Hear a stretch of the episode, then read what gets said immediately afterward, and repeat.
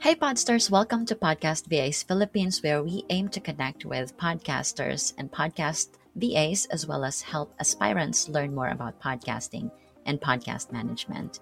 In this video, kasama natin si Mommy Sarah Jane, who is a full-time mom of three, a full-time freelancer, and a full-time entrepreneur. She is also the producer behind the biggest community for women entrepreneurs called Boss Babe, as well as the podcast manager of the YouTube sensation Steve Stein Guitar. Mommy Sarah, together with her husband Edward, co founded AV Creativity Studio, isang podcast production agency. Alamin natin kung paano sila nagsimula sa kanilang podcast production journey, as well as learn tips on how they do effective podcast production.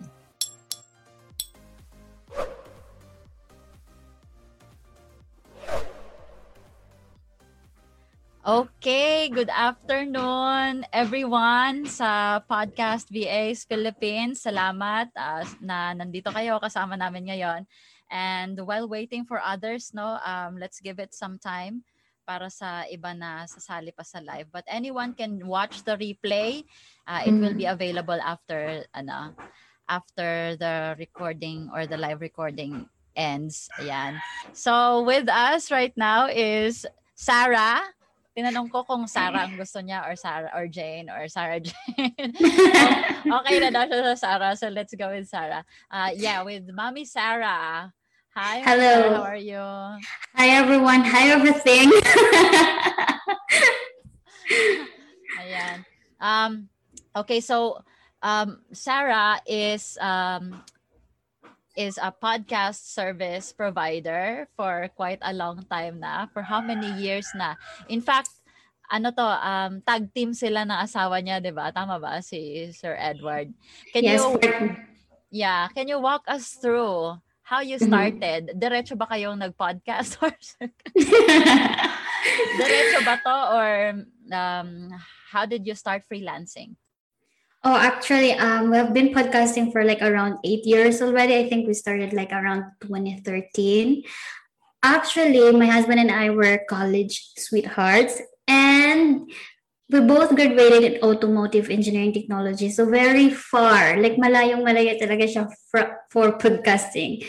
But because we're partners in crime, um, we we always we love to do things together. And one of the things that we do is like side hustling. So, ang dami-dami ng mga racket nung, nung mga college pa kami. And one of the things, or one of our racket was um, becoming a DJ in a re- local radio station. And that is where we come across podcasting. So, during that time, my husband started um, accepting online jobs, but it wasn't that huge. Mga ano-ano lang, mga, yung mga content writer, mga designing. So, ako at that time, I was very ignorant and not interested in it at all. But when we started our family um, together, so I was left at home and I was so desperately, like, you know, pag ikaw na yung nanay lang, one of the things that you would want to do when you are at home is really to earn. So at that moment, I was so desperate to earn money while taking good care of my uh, of my son. And so that is when I came across audio editing. So it was it started actually with audio editing. And trust me when I say it was just 100 pesos per episode. Yeah. and sobrang ano, so uh, when I recall that experience, it was actually very funny. It's 100 pesos per episode and it will took me almost a week to edit the episode. Ay, hindi ko alam kung it is true to everybody sa nag edit ng podcast, but when I was first editing podcast, sobrang nakakalula. Yung parang nasusuka ka na. Totoo. yung waveforms. yes. yeah, so ganun yung nararamdaman ko. And to be honest, during that time, sabi ko, I, I, I did not believe in it. Like sabi ko, ah, I cannot make money out of it. So there was a time I could still remember my husband told me na let's do it full time. Sabi niya ganyan. But I said, nako magbebenta na lang ako ng mga sabon at downy. Kasi yun, 20-20, makakaano ko per kilo, ganyan. Sabi ko, mas, mas malaki pong kikitain ko kaysa sa 100 per episode. So, that was kind of like the very first time na I get involved into podcasting. And then after that, I started accepting um, the first writing job. I could still remember the pain of my first ever writing job. So when I was in, you know, back in high school, I, I, I participated in journalism, like the school papers, and I love to write. I really love to write. Or maybe just I thought that I love to write because my first job in uh, in writing was actually very disappointing. So, two days. Two days akong nag, parang, uh, ano ba yan, puyat, nagpuyat. And then, what, I couldn't forget what the client said. It was it wasn't Upwork at the time. It was, I think, Elance. Ah, Wala uh, na yan ngayon, oh. Elance Odes, pa yan. Elance Odes. Yeah, oh yeah. and then, sa, and then sabi niya siya nga, I don't like your work. oh no. Okay. Sabi ko, as in umiyak talaga ako like I couldn't move on like my my husband was like okay lang yan first time pa naman but but that experience kind of like made me not write again until two years ago so it really discourages me and that is one of the things that I wouldn't um, advice to people you know being discouraged when you hear negative feedback because that was me during the time. I was really devastated and i actually gave up writing until you know na when you when you try to discover more skills on podcasting like in a show notes writing blog posts etc so parang natuto uh, hindi mo naman kailangan gustong gawin but yung yung pagkakataon kailangan mong matutunan. So that's why I I I started writing again. But it wasn't that great experience. So I, pala na, nag, nag-delegate na lang ako sabi ko, ah. don't this experience anymore. Well, that's true kasi, you know, growing up, you had a really strong faith in yourself and then someone just automatically slapped you in in your face na sabihin na ano. Kaya I can I can mm-hmm. totally relate na parang, oh, Talaga ba? But yeah. the only difference is ano, yung journalism and yung sa online kasi is it partners with SEO. I think that is the mm. reason why, you know, they uh, yeah. they were criticized. But uh, I have no uh, during that time, usong-uso yung um there was this website I think na parang nakikita kong kinopya mo ba yung yung yung word mo. And uh-huh. even if may mga 2 to 3 words ka lang na-copy sa Wikipedia, kasi 2013 pa ata yan eh. So tayo, mm. tayo nun, di masyadong uso yung internet pag gano'n. Parang bago-bago pa sa rin yung internet. So parang pag binigyan ka ng, ng trabaho or even assignments in school, the first place you go to is Wikipedia and then you just copy-paste. So that is kind of like the one thing that we learned. And then I kind of like applied it when I was doing the writing jobs. And sabi ng client, you just copy paste it, copy paste it. okay na nakita pala. Ay, sorry. Sapo. Sapong sapo. Ayan. Oo. But um, you know, uh, the, these are stepping stones. Ang sabi nga nila is um, every failure is uh, a stepping stone and look at you now mm. you have uh, an agency and you are working with your husband so like what more can you ask for diba can you tell us about your tag team or your agency um uh, a is that is that AC studio or ABC studio ABC how AVC. did that start how did that start Okay. Um. Actually, we cannot remember um the exact year it started because parang ano lang siya eh, parang one day ay, may AVC na pala tayo. ay, may business na pala tayo. Ganyan. Yung hindi mo lang namamalayan. So, um, we started really delegating, ano, mga to 2013, 2014. Pero wala pa siyang official business. Alam mo yun, yung barot-barot lang, yung usap-usap lang. Yung okay, mga okay. Yeah. Oh, usap-usap lang. But then we start, um, we really kind of like make it full-time. It was last year, 2020, when the COVID hit. As you know, when COVID hit, marami yung nawala ng trabaho. And And one of the things that we wanted to work out was that to help other people naman who were being laid off on their jobs, especially yung mga uh, mga teachers and then the, the, may isa kaming kasama na who um, she got COVID. So those are the things that kind of like push us to make it real na. so AVC was mm-hmm. found like n- the real thing like naging naging buo na talaga siya was actually last year 2020 but we have been existing for like eight years already, but we just don't know that we we existed. Na-surprise na lang kayo. Na-surprise na lang. It was it was COVID who kind of like push at push us. Um, si AVC naman, um, it's more like a digital marketing company. So it's um, it's it we doesn't just provide podcasting needs like you know the launching of the podcast so everything you can think about um, podcasting from promotion to production to to uh, social media to graphics to video to audio so um ang pinalawak lang siya ng ABC because we were accepting local clients and then um pa paunti-unti and then we are we are working together na me- medyo magka-local naman siya kasi right now we are more on to international clients pa. Mm-hmm. Ayan. How many, if you don't mind me asking, how many are you in the team now? Oh yeah, um, we are, I think we're around eight. Yeah, I think we're around eight, but we are looking forward to grow more. Yeah, uh, nice. Congratulations. ayun. Thank And you. Ang, ang maganda sa pagkakaroon ng agency kasi is you're able to help others talaga eh, no? Mm-mm. So actually that's that's one of my prayers too to be able to start one but um uh it's not easy when do to do that when you are working full time. So uh oh, oo. yes. Mm-mm. Actually, my husband, um, three years ago, when I was pregnant with my third, um, with our third child, he actually gave up his um his full time job to kind of like push this through.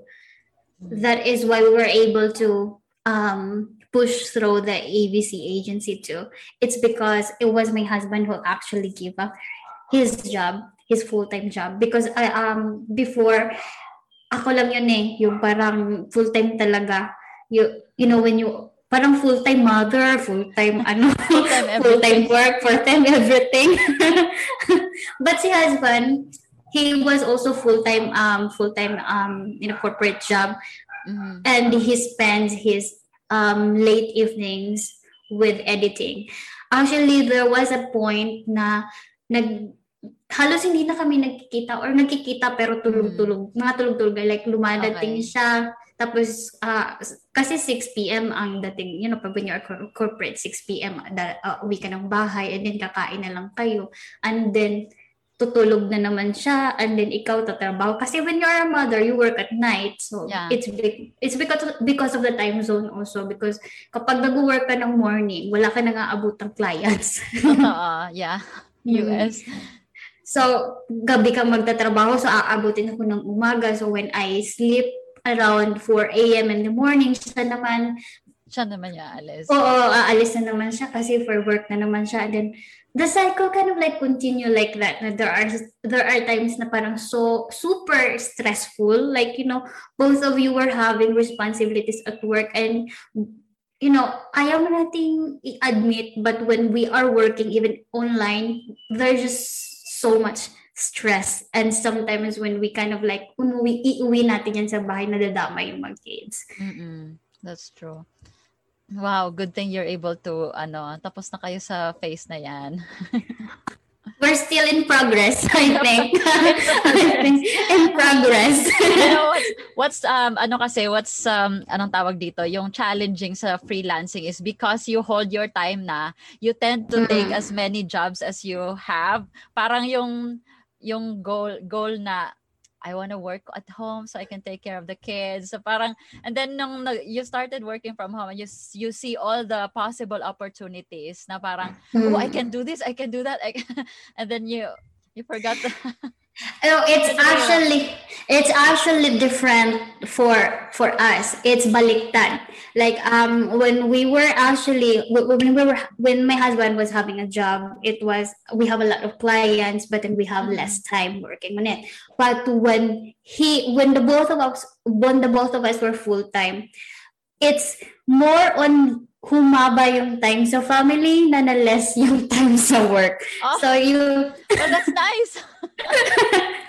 so sometimes whenever our what the, what's that's actually one of the reason why the agency was being founded is that we uh, my husband is a very family oriented guy and he is really family first so that's why we we take more time taking good care of our kids and making more laag and more kain. ah, that's fun. Now, now let's talk about that. Let's talk about delegation because delegation is something that you can you can you can easily do, you know. Um, sometimes may, may mga, may mga um, tasks na sa tingin mo um, it's not easy to delegate it to someone because you think that you're the only one who can do it mm-hmm. properly. How did you go about that? How how were you able to bridge that? Oh my gosh. To be honest ako yun. Ako yun yung pinaka kasi ako yung pinaka affected talaga yan because I am very perfectionist in nature and I wanted everything to be perfect and organized. And that is actually my struggle all the time. Kasi feeling ko, actually it's all in your head. Yung feeling uh-huh. mo lang, feeling mo lang na ikaw lang ang kayang gumawa yan, gumawa niyan.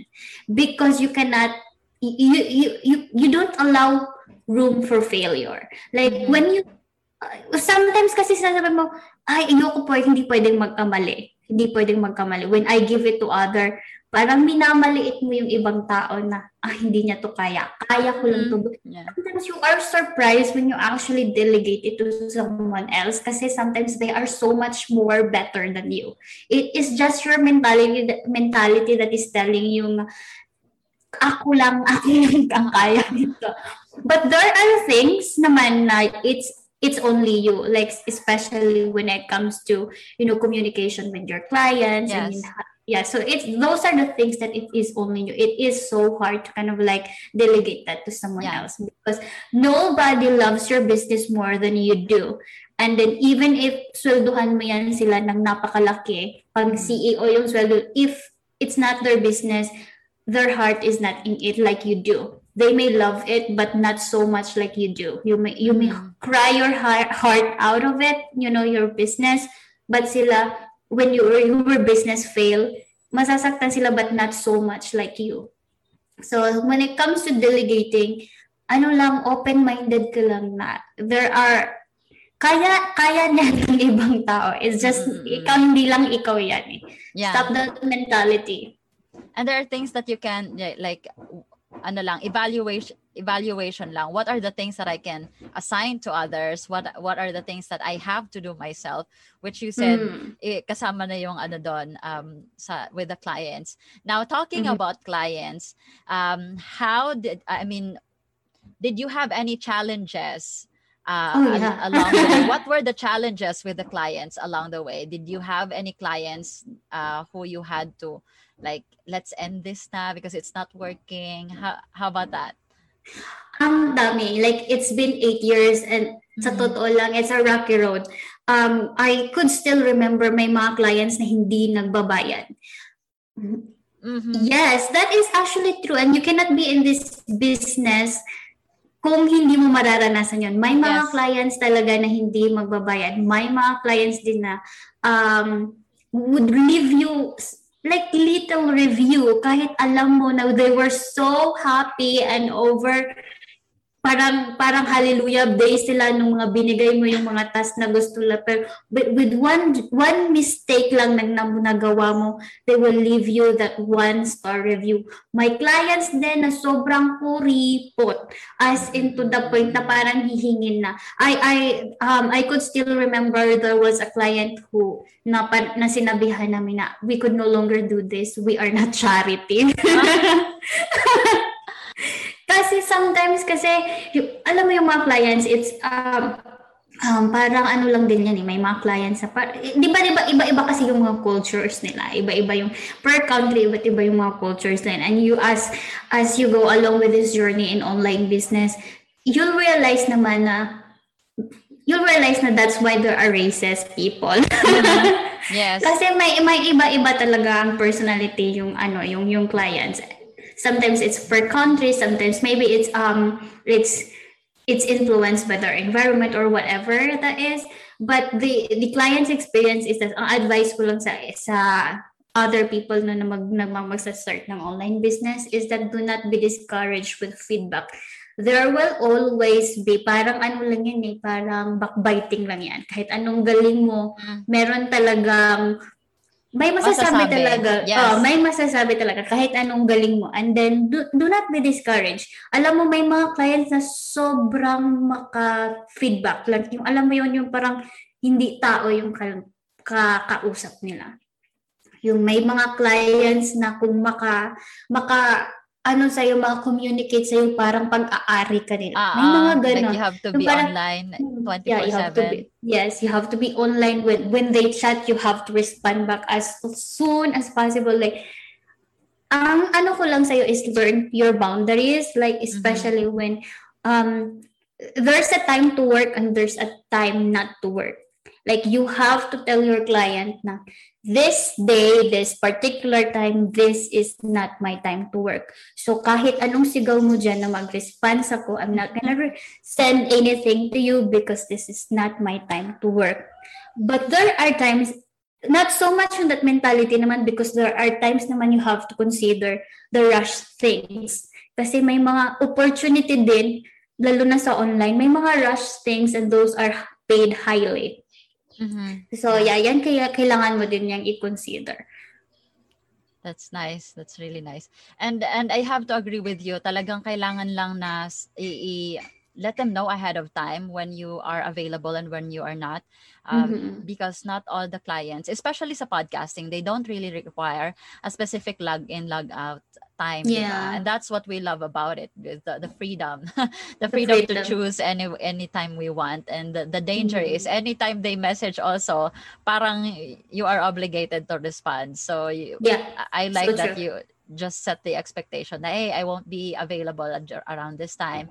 So Mhm. yeah, pay more. You set the yeah, you set the time frame. Ah, yung ginagawa namin, um it's always necessary to establish systems in your business.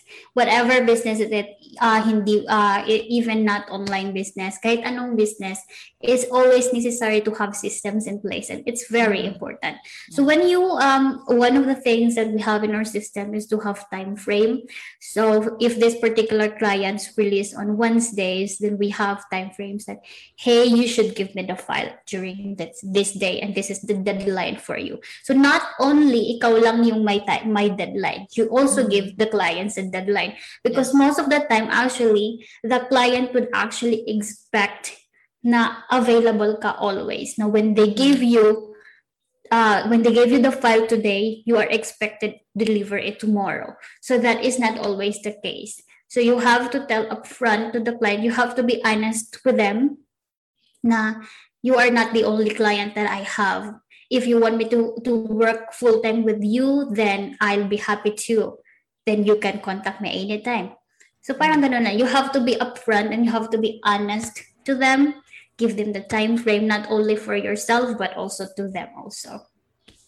That's nice. And I have a question. What okay, now that of course 8 years of experience is not it's that's not all ano, let's that's not overnight success. It's like that's that's a lot yes. of tears and happiness and joy magkasama na lahat. And of course Mhm. experience, no. Um sa, sa sa buong podcast process uh, because we know that you there's a lot of things to or and a lot of services that you can offer your clients when it comes to podcast services what is that one um, podcast service that you like to do the most Oh, okay. Hmm. I think it's very challenging. I, I kind of like like everything. I know. hmm. But definitely siguro ano, yung social media.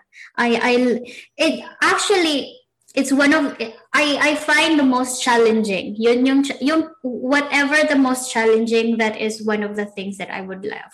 Kasi ito sa um sa online business kasi you have to learn fast Mhm. ang bilis True. ng ang bilis magbago ng technology. Um, say for example, um, three years ago, I think, or five years ago, may Photoshop na, but not for those people who do not know how to use photo, Photoshop. So you use Pixlr or PicMonkey or other any editing apps. So, but right now you have Canva. it's so easy. It's like like drag and dra- drag and drop, and then yes two years or three years ago, you have to code for website posting. Like you really have to when you change color, when you, you when you align things. But now there are so many websites that are drag and drop, like Squarespace, uh, Wix, ano pa ba, yes. Wix, Wix. Oh, so it's it's a very important to learn fast, learn fast, and you work smart. So you, you cannot dwell onto things na ito gusto ko mag mag audio editing audio editing lang talaga ako. You um pwede yan because it's a passion but you also have to learn other things because it's okay if you know yan talaga yung business mo audio lang talaga so that's okay. But when you are online business into you know virtual assistant ganyan ang bilis, ang bilis ng technology. It, it, it's so fast, nag-i-evolve siya na hindi mo na namamalayan. You you don't even know kung mag-i-exist pa ang podcast three years from now. Yes. So something like that. So you have to be very versatile into into acquiring new skills and learning faster. Wow, I really like that.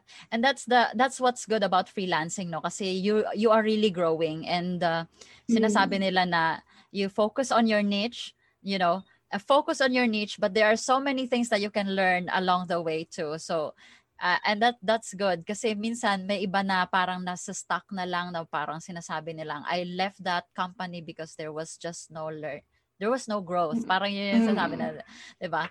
Uh, with freelancing, there's a lot of room for growth. Ikaw na mm-hmm. mahihirapang mag-adjust. Ayan. Totoo, sobra. Yeah. Sobra.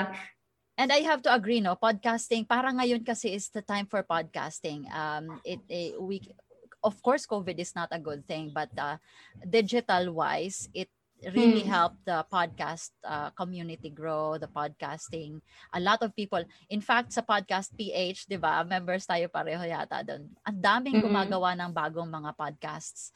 Totoo. Um, and, and it's the time for, even in Zencaster, we have mm-hmm. seen the growth talaga. So it's the, and like you said, hindi natin alam kung hanggang kailan lang to. So might as well, might, as, might as well enjoy while, while it lasts, no? Do you have any... So, do you have any podcast tips or fa- para sa mga newbies na gustong mag-start na mag-provide ng podcast services? Mm, how can okay. they start? Okay, for the newbies na gustong mag-provide ng podcast services, ang um, masasabi ko lang, whatever your degree is or ka, kung high school ka man or whatever you are in your life, do not hesitate to humble down. When you are a newbie in in in in online world or in digital sa online job, portfolio portfolio kasi yan eh. Credibility, credibility, yes. credibility ang ang basihan dito. So wala ka obviously kung wala ka pa noon, humble down ka lang. Do not be afraid to offer free services to prove na magaling ka. Kasi the problem sometimes is we are very much masyado tayong ma-pride. Yung parang mm-hmm. gra- graduate ako ng ganito, graduate ako ng ganyan, manager ako ng ganito, tapos mag-offer ko yan ng free. Actually, when you are starting in online business, you sometimes you may mga pagkakataon na kailangan mong gawin yan just to not to prove sometimes not to prove na magaling ka but actually just to acquire portfolio kasi yes. dito sa online parang portfolio portfolio lang to eh mm-hmm. but the good thing about here is that uh, you have the freedom parang iaano mo lang yung mind mo be creative enough on how you can grow your portfolio faster the more the the the faster you can grow it you know the the faster you can grow in your business as well. And do not do not be discouraged when people or when client declines your job application. Send ka lang ng send. Mm-hmm. Kasi ang sabi nila, ay yung connects naman ano mahal. Yeah. Pero, di ba? Sabi nila yung connects mahal naman yung connects tapos send ka lang ng send. But eventually, may, meron talagang magre-respond, magre-respond dyan. I actually remember when we were starting um, back in 2013, ano lang yun eh. Pina, like, uh, magkano ba yun dati? Parang may, may mga $1 lang ngayon yung per, yung per hour, di ba? Sa Elance dati. I, I, I remember when I, when yung first, ano ko, yung first writing job ko, it was just $2 per article. And then my first editing job was 100 pesos per episode, regardless of the length. Sometimes it's 45 minutes to 1 hour. Sometimes may 2 hours pa ngayon. So it's just determination and consistency and never really give up. Because that is one of the things actually that I, uh, one of the things that I did not do is that I was uh, at first I, I got really discouraged and then you know i received a, a negative feedback I I got discouraged, I got devastated, and then I stopped. It was my actually my husband who actually pushed me to do more. Sabi niya, kaya mo yan, kaya mo yan. Sabi ko, sabi, minsan naiisip ko, ano bang pinag, ano bang pinag-iisip ng asawa ko? Hindi naman ako superwoman. Bakit lang na kaya mo yan, kaya mo yan? Yeah, sometimes you, you, you, you need someone also to kind of like push you. Kasi sometimes hindi tayo, wala tayong confidence with ourselves. I agree. True. Eh, it's very important that you have support system, no? Yeah, yes, it is. It is very important. Hindi kaila hindi ko sinasabi na kailangan yung magkaroon ng husband to have support system, but you know, your family could be, your friends could be like, you know, if you um and also put put your faith on God. Alam mo if if kung ilalagay ka ni God dyan sa place na yan, then you will eventually be there and you will grow because He He decides to put you there. So yeah, put your faith lang sa Kanya. Amen. Ayan, we have a question. We have a question. Ano po kaya okay. ang pwede namin ilagay sa portfolio when applying for a podcast VA? That's one. And mm-hmm. advisable din po ba to start your own podcast? So, two questions siya si Abby. Okay. Um, let, let, us start with the one, the yeah. first question Portfolio, first. Okay. Yeah. Okay. So, first thing that you should remember when kind of like developing your portfolio is that always have a direction. Ano ba yung mga job na gusto mong i-attract? Kasi sometimes yung portfolio natin, I'm a graduate of this, I'm a graduate of this, I have experience of this, I attended this seminar, but Actually, kung gusto mo mag you say for example you wanted to attract podcasting and then sinilalagay mo dun sa portfolio you are a graduate of say for example sa akin lang nga uh, audio, audio automotive engineering technology that is very far away yes. from podcasting and then i attended seminar on insurance company and then something like that so it's very far from your uh, for for the job that you are actually mm-hmm. looking to attract so actually when I was first uh, starting with my portfolio, I did not put anything like that. So I just put, I wanted to grow more, like something that proves na nakaya mo, nakaya mo. Uh, and something related naman dun sa mga jobs na gusto mong i-attract. Like say for example, if you're into podcasting and then you you put something like I work on a DJ, I, I work as a DJ on a local radio station. So it is very in line to what type of job that you are trying to attract. Say, for example, if you want to be a virtual assistant, then put uh, put something in there that you are very detail oriented. Maybe add uh, add an experience in your um, in your high school where you work as maybe a, as an SA or a student assistant where you are very inclined into the details because you want to be a VA. So something like always remember to have focus kasi dito sa online business, they actually doesn't care kung graduate ka ng law as long as you can you can deliver kung ano yung hinahanap nila. Kasi ito yung naririnig ko sa I don't care. Yung, yung ini-interview kanila, they actually did not, I, I never, like, hindi ko natatandaan na tinanong ako, anong pinag-aralan mo? I never, I never experienced that. So, yung tinatanong lang is, what can you do for me? What can I expect from you? Yes. Paano mo ako matutulungan? Yes. Yun lang yung mga hinahanap, hinahanap So, find your niche and then i-inline mo yung portfolio mo doon sa mga job na gusto mong i-attract. Ayun, that's that's really straight to the point. And I and I, and I agree no, talagang kasi yung sabi mong ang daming ganito, ang daming dan ganyan. I started with that. uh, parang ganun din ako nagsimula. So parang ah, so why is this not working? Yun pala kasi you are not focused on what kind of service you are not clear on what kind of service you really want to uh, provide mm-hmm. your clients and uh, mm-hmm. like you mm-hmm. said i have to agree um, all they care is how you can help their business grow they don't really care about ano to, ano, ano, ano ako, ano ako, graduate ako, cum laude ako, magna cum laude ako. And, uh, yeah. that, that's, that's what's great about, uh, no, ano, um, freelancing kasi hindi siya ano, hindi siya anong tawag diyan? Wala siyang masyadong Mhm. ganon Walang chuchu. na- oo, oo, wala, wala, parang yun lang. Wait, what's our Mhm. second question again? Wala na tuloy. Nag-ano pa kasi eh. Ah, advisable din po ba to start your own podcast? Ayan. Well, I, let me add a question to that. Do you have a podcast? Because I have a podcast. Okay, that's a funny part of the story was that um, in my opinion, it is really advisable to start a podcast. That is actually a legit fact. However, I did started my own podcast, but I just couldn't make it. It is so hard, and if it if you do not have the heart to continue doing it, it's a lot. It will take you actually a lot of time. To be honest with you, it will take you a lot of time to record. And if you are like me, who doesn't have that much confidence, ang tagal ng recording. ang daming editing. I could still Yes. remember, I could still remember my husband told me, ang pinakamahirap na, na podcast aud- audio podcast na na-edit ko ang podcast mo. I could still remember that.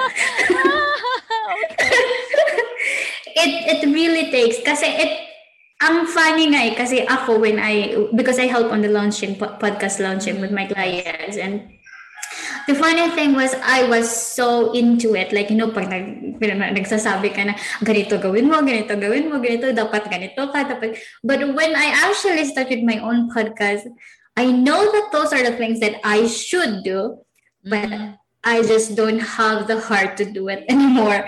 You know, pag na, ano kasi, pag may, I- have three kids and then I have this business, the ABC, and then we have family, and then, you know, we are Pinoy, nag extend ng family natin. Yes. So, it just takes a lot of time. So, if you wanted to, to start a podcast and wala ka namang other things na, na, na, na ginagawa, then start a podcast. If you wanted to grow your portfolio, uh, then yung niche mo is podcasting, then start a podcast. However, if you don't really feel like you have, yung, yung, kasi yung pag-start ng podcast, dapat your heart is into the mission of the message of your podcast. So kung wala dyan yung message mo, wala dyan yung heart, you will stop eventually. Mhm. So don't start a podcast if your heart is not in it. You will eventually stop. Yeah, and that, that's what they call po- pod fade daw. And speaking of, three weeks na akong di nakakapag-post. So, I have to post one this week. Ayan, we have uh, another question. Ang sabi is, um, anong audio editing and video editing programs ang gamit nyo and also plugins? Mm, okay. Um, at first, actually, kapag ano, medyo wala pang budget, um, try ka muna ng Audacity. It's free. And lahat naman ng audio editing software ay pare-pareho lang ng mga ano, mga ano ba yung tawag dyan? Mga gamit uh, Yes. dun sa Audacity. Pare-pareho lang. So, try ka muna ng Audacity kasi it's free. Pag nakaluwag-luwag na, you, you try Audition, yung Adobe products. Uh, at the moment kami, Adobe products kami because of the quality that it provides. Kasi marami din siyang features na parang wala sa Audacity. Siguro meron man pero hindi ko pa na-explore sa Audacity. But actually for all, I think ito na um, naalala ko, I had a client before na who was a music um, graduate. He really recommends Audacity other than other things. Um, may mga may, may iba din na gumagamit ng Logic Pro but I haven't explored that yet. But one of the um, siguro best na nagamit ko is the Adobe because it's very versatile and it produces a very good quality. Ano pa ba yun ulit yung question niya? Vi- video editing din daw. So, oh, the video. uh, Adobe. Adobe Adobe, Premiere. Adobe din. Uh-huh. Um, kasi sa Adobe naman, it, um, may, may mga packages sila na pwede na lahat. So, when you buy the package, may may audition ka na and then may may Premiere ka na, then you can also download other Adobe products. So, yeah. Adobe, definitely, if you are aiming for quality. However, for video editing naman, kapag wala pang, ano, hindi pa nakakaluwag, may mga free naman, like say, for example, lang Filmora, pwede naman siya. Yeah. Ah, ano ba iba? Ah, my husband dati ginagamit Blender. Okay naman siya. Kaso lang, um, yung mga free lang, medyo matagal yung pagre-render sa mga video. Kasi, ano din yun kasi pag blending pag, pag nagre-render ng mga video medyo may katagalan depende sa specs ng ng ng, ng ano ng computer. Yes. But to if you are starting out, actually when I started out, yung gamit ko lang netbook. Very cute hindi ganoon kadlaki yung stat. I, uh, I mean specs ng netbook. I think parang 2 GB lang yung RAM. Yun know, naalala mo yung mga netbook ganun din, ganun din yeah. dati. Ang cute no? Oh, ang cute. Oh it doesn't have to be fancy. It doesn't have to be fancy. Kasi pag may may determination tayo nagagawa niya ng paraan. Kung walang Adobe then go for other options na libre. And don't tell your clients naman na you are using the, the, the free ones. Oo, kasi the most important naman is uh, you, you're able to deliver. Your output. You know, mm. Yeah, the output naman talaga. Mm, the Ayun, uh, output. Also, plugins daw. What about plugins? Plugins. Ah, plugins. Uh, what do you mean by plugins? Plugins ng plugins ng Adobe? Something ganun? I think so, yeah. Or ah, plugins, plugins ng, ng, uh, ng, ng, ng computer? Ng audio editing and ano. Ah, okay. Wala, wala, wala. All, the, all things Adobe lang. May, may actually yung yung Adobe kompleto na yan. So in the past we have we use this um, levelator kasi na nagpapabilis yun ng pagle-level. But then na-realize ko na I'm doing the wrong way. But it took me a long time to realize that I'm doing the long, wrong way. Kasi meron yung uh, plugin ng plugin dati na levelator. Yung nale-level niya agad. Kasi sometimes uh-huh. yung mga waves so, pa. Levelator, if you if you wanted to do it fast and do, maganda din yung plugin na levelator. But if you wanted the quality, yung may mga sometimes kasi may mga small waves na kailangan hindi dapat ipalaki. Like the breathing, hindi kailangan yung ipalaki. So, pag ginamit mo yung levelator, pati breathing, yes. lumalaki. Yes. Actually, yan yung napansin ko sa Ophonic kasi nag-Ophonic din ako. So lahat na mm. lahat niya because it's trying to level all everyone's tracks, no. Mm. Yun din yung naging challenge niya kasi parang Hala, rinig na lahat. Narinig rinig na, na lahat. lahat. So yun pala, may clarification sa Ish. Third-party audio plugins daw. Ah, uh, third party. Wala, wala. Ano lang, yun lang talaga. O, Adobe lang kami. Adobe. And when we, when you, um, we don't really, rec, um, we don't really recommend na mag, mag minsan kasi, di ba, for example, sa Anchor, um, mm-hmm. d- Anchor, dun sila nagre-record, dun, dun din nag, nag, nagre-release ng episode. Yun na lahat. May mga ganun. Eh, oh, actually, yes. oh, actually, kasama din yung Ophonic sikat na sikat din yung Ophonic dati. Ophonic pa yung gamit mo? Um, actually sa Zencaster, yes. Nagma-magic mastering kami sa Ophonic. Yung mga, pag mm. nag-post-production sila, kasama sa process mm-hmm. yung Ophonic. Ay, oo. Kasi di ba pag kumuha ka ng yung premium, ah, okay. So, yes, phonic uh, pala yun. Yes. Galing, din, galing din ng Zencaster, ha? Actually, gamit din siya ng Squadcast. So, mar- mm. sinunod ko yung Ophonic, parang Zencaster, Squadcast, at saka Buzzsprout, na gumagamit Buzzsprout, oo. Ophonic. Ayan, meron pa tayong follow-up question, Marge. oh, sige, get go ka paano lang. Po, paano po kaya pwedeng ma-package yung self as a podcast VA kung jack of all trades ka? Um, there was a client actually na nag-review sa amin yan na jack of all, actually hindi jack, Jill, kasi daw babae, Jill of all, Jill of all trades. Um, actually you have to learn everything. So the pre-production and the post-production. So if you want it to be a package of all you have to learn the pre-production and the post-production. So the pre-production includes preparing for the interview researching for the topics you eventually plan everything content na mangyayari sa podcast. So that's the pre-production. That's it. Uh, for the post-production, easy-easy na lang yun. Mm-hmm. Kung ano yung napag-usapan sa pre-production, gagawin mo na lang sa post-production. Yun yung sa post-production.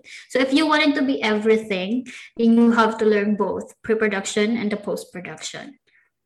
Now I have a follow-up question on that. If you are mm-hmm. a newbie, do you suggest na or um, well ngayon kasi marami na alam na natin, no? But if there's a newbie who wants to offer podcast services as in like kaka-switch niya lang from corporate job and wants to um, to offer podcast services how do you how easy or how, how hard do you think it is for them when they're just starting out there the um, wala namang mahirap kung gustuhin mo eh. I don't really believe on you are a newbie because you're a newbie mahirap yan. I don't really believe on that one. Kung gusto mo talaga nagagawan mo yan ng paraan. Discarte, discarte lang yan. So if you are a newbie and you really wanted to do it, then learn faster because that's yes. that's the thing in in in online business you have to learn fa- faster if you kasi may mentality kasi tayong Pinoy na ano eh uh, we wanted to be a millionaire in one night mm-hmm. so we want to learn uh, work less ito kasi ito talaga totoo to ha uh, yung iba naiinggan niya silang mag-online job it's because they think na you parang easy-easy lang yung trabaho mo. Yes. Opo, oh, upo, upo ka lang dyan. But actually, what they don't know is that when you leave your corporate job, you should be prepared for one, every hour is dapat trabaho talaga. Sa online job, hindi pwede yung chika-chika ka lang na isang oras nang duman, 8 hours mo chumika-chika-chika ka lang. So dito, ki-questionin pa kahit isang screenshot lang na hindi angkop dun sa uh, dun sa ginagawa, pinapagawa sa iyo. So you have to be prepared for that na yung 8 hours mo is really work, not chika. Second is you have to be prepared for the responsibility and insecurity. Kasi when you jump into online job, wala nang PhilHealth dito.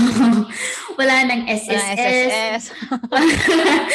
Ikaw na wala lahat yan. Wala, walang tax, but actually magta-taxing na daw sila ngayon eh. So, mm-hmm. ikaw na lahat yan. And then there is no insurance. So, di ba may mga benefits yung mga corporate job? Wala tayo niyan. Yes. So, it could be like, may, siguro higher than, higher, higher tayo sa, sa minimum. But actually, it's just equal lang. Equal lang naman. Kasi tayo yung magbabayad. And it's 11%, di ba, sa SSS. Ang laki, yeah. ang laki ng 11%. Actually when you peak like 2,000 to kahit 2,000 monthly parang ano lang yun eh parang minimum wage lang yung equivalent. So you have to be prepared for that one. Wala na yung boss pwede ba akong mag-leave? Kasi dito sa online job once ka lang hindi nakapag-reply pwede ka nang pagbalik mo wala ka ng trabaho So that's the truth about online jobs. So that are the things that you should consider. Huwag kang med agad-agad na jump yung paa mo. Mm-hmm. Mo na. Kasi yeah. ang dami mong things to consider. Like you have to you have to be prepared on those things. Kasi kasi yung corporate job kasi it's very secure. It's very comfortable. But if you really want it, um, if you really want it, then why not, diba? Kung gusto mo talaga. It's parang business lang naman yan it takes a lot of risk. But if you are really into it, then kaya mo yan. Ayon. That's really nice. Okay, last question na ito. Any tips for someone na introvert aspiring for or aspiring as a podcast VA para sa interviews? Oh, okay, okay. Actually, online job is for introverts. Hindi ito para sa mga extroverted people. Actually, that's true. it's it's really for you.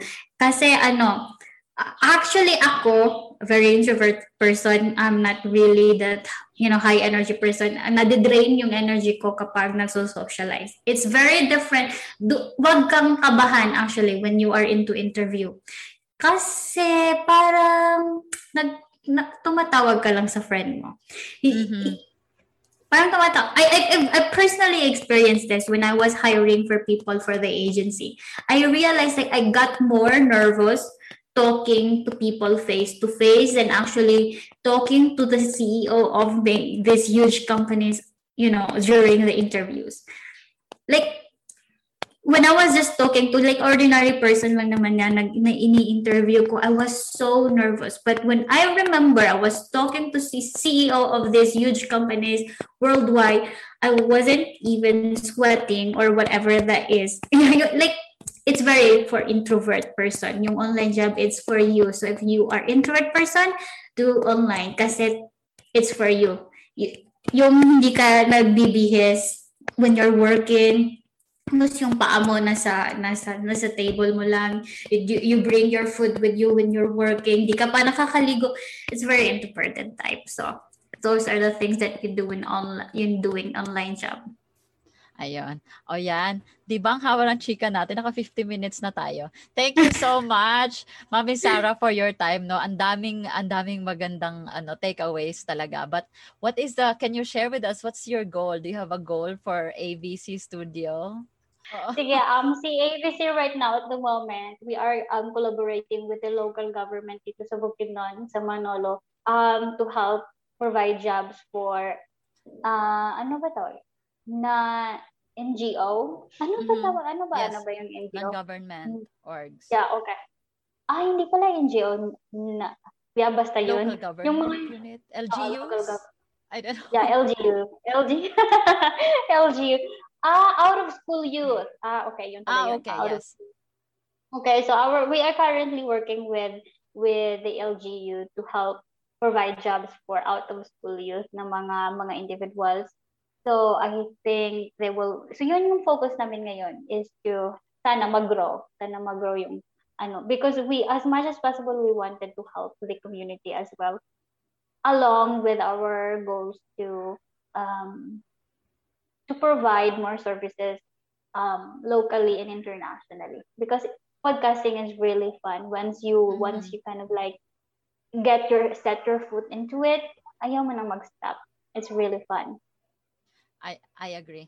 And um, what are your your teammates? Are they virtual or lahat sila kasama niyo? Oh, um, we have virtuals and when we also have people working here actually they are outside this room nakikinig. ah, very good. Nakinig kay ma'am. nakikinig lang. Okay. And then she, yes, yes, please go. Ah, yes, go ahead, please. Sorry. Okay, so siguro yung advice ko lang for everyone who wanted to to to, to explore podcasting or even if not podcasting, even siguro if even if you know online Any job virtual yes.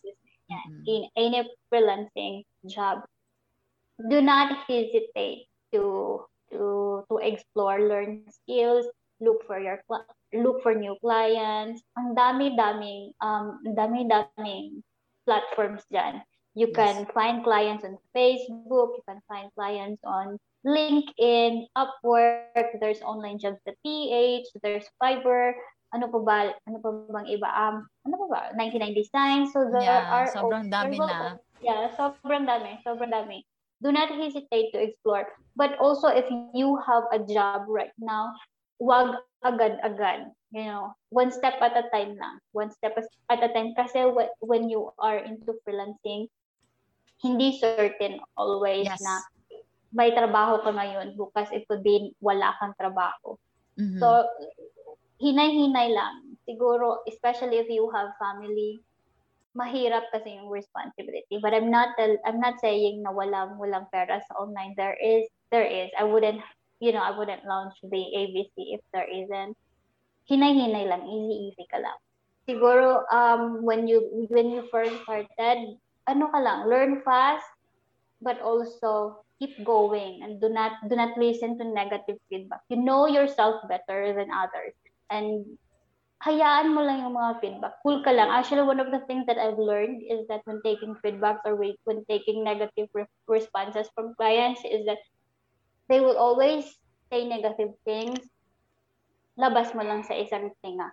Then you always agree with them. May mga clients mm-hmm. kasi talaga na they wanted to be agreed. Like, kasi they, they feel like they're the boss and they wanted to feel good about it. So, yeah. agree, agree ka lang um, you, you don't have to fight.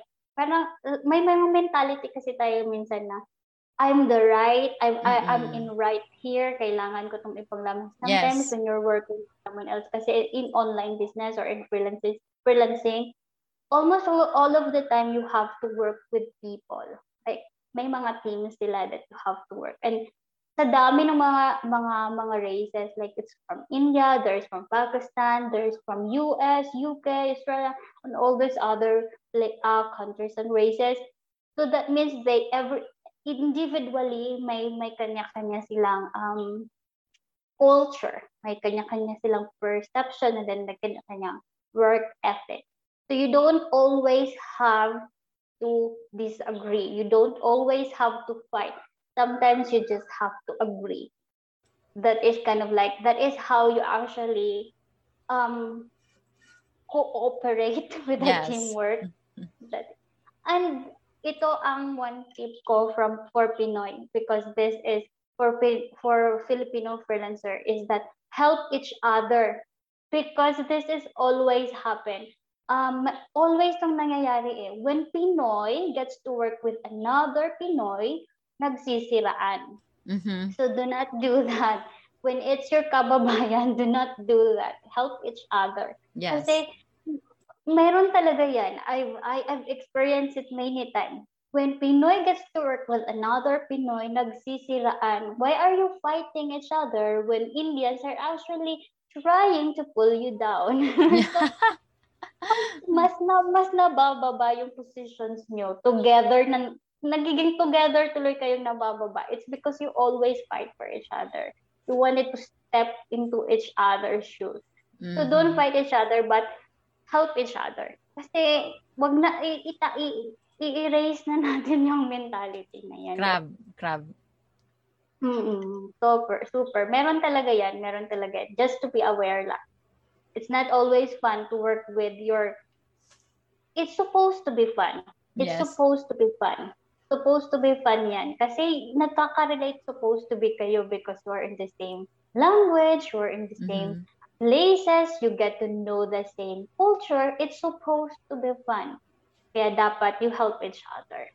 Kasi may mga iba na nagsisimula pa. Ah, Not all naman, but I have experience naman. I have experience in the past naman na uh, my, my, my co-Pinoy was actually helping me. During that time, I was just a newbie and she was also a newbie and we were kind of like helping each other. Tapos nagchat-chat kami na, anong ginawa mo sa task na ganito? Hindi ko alam to, mga ganyan.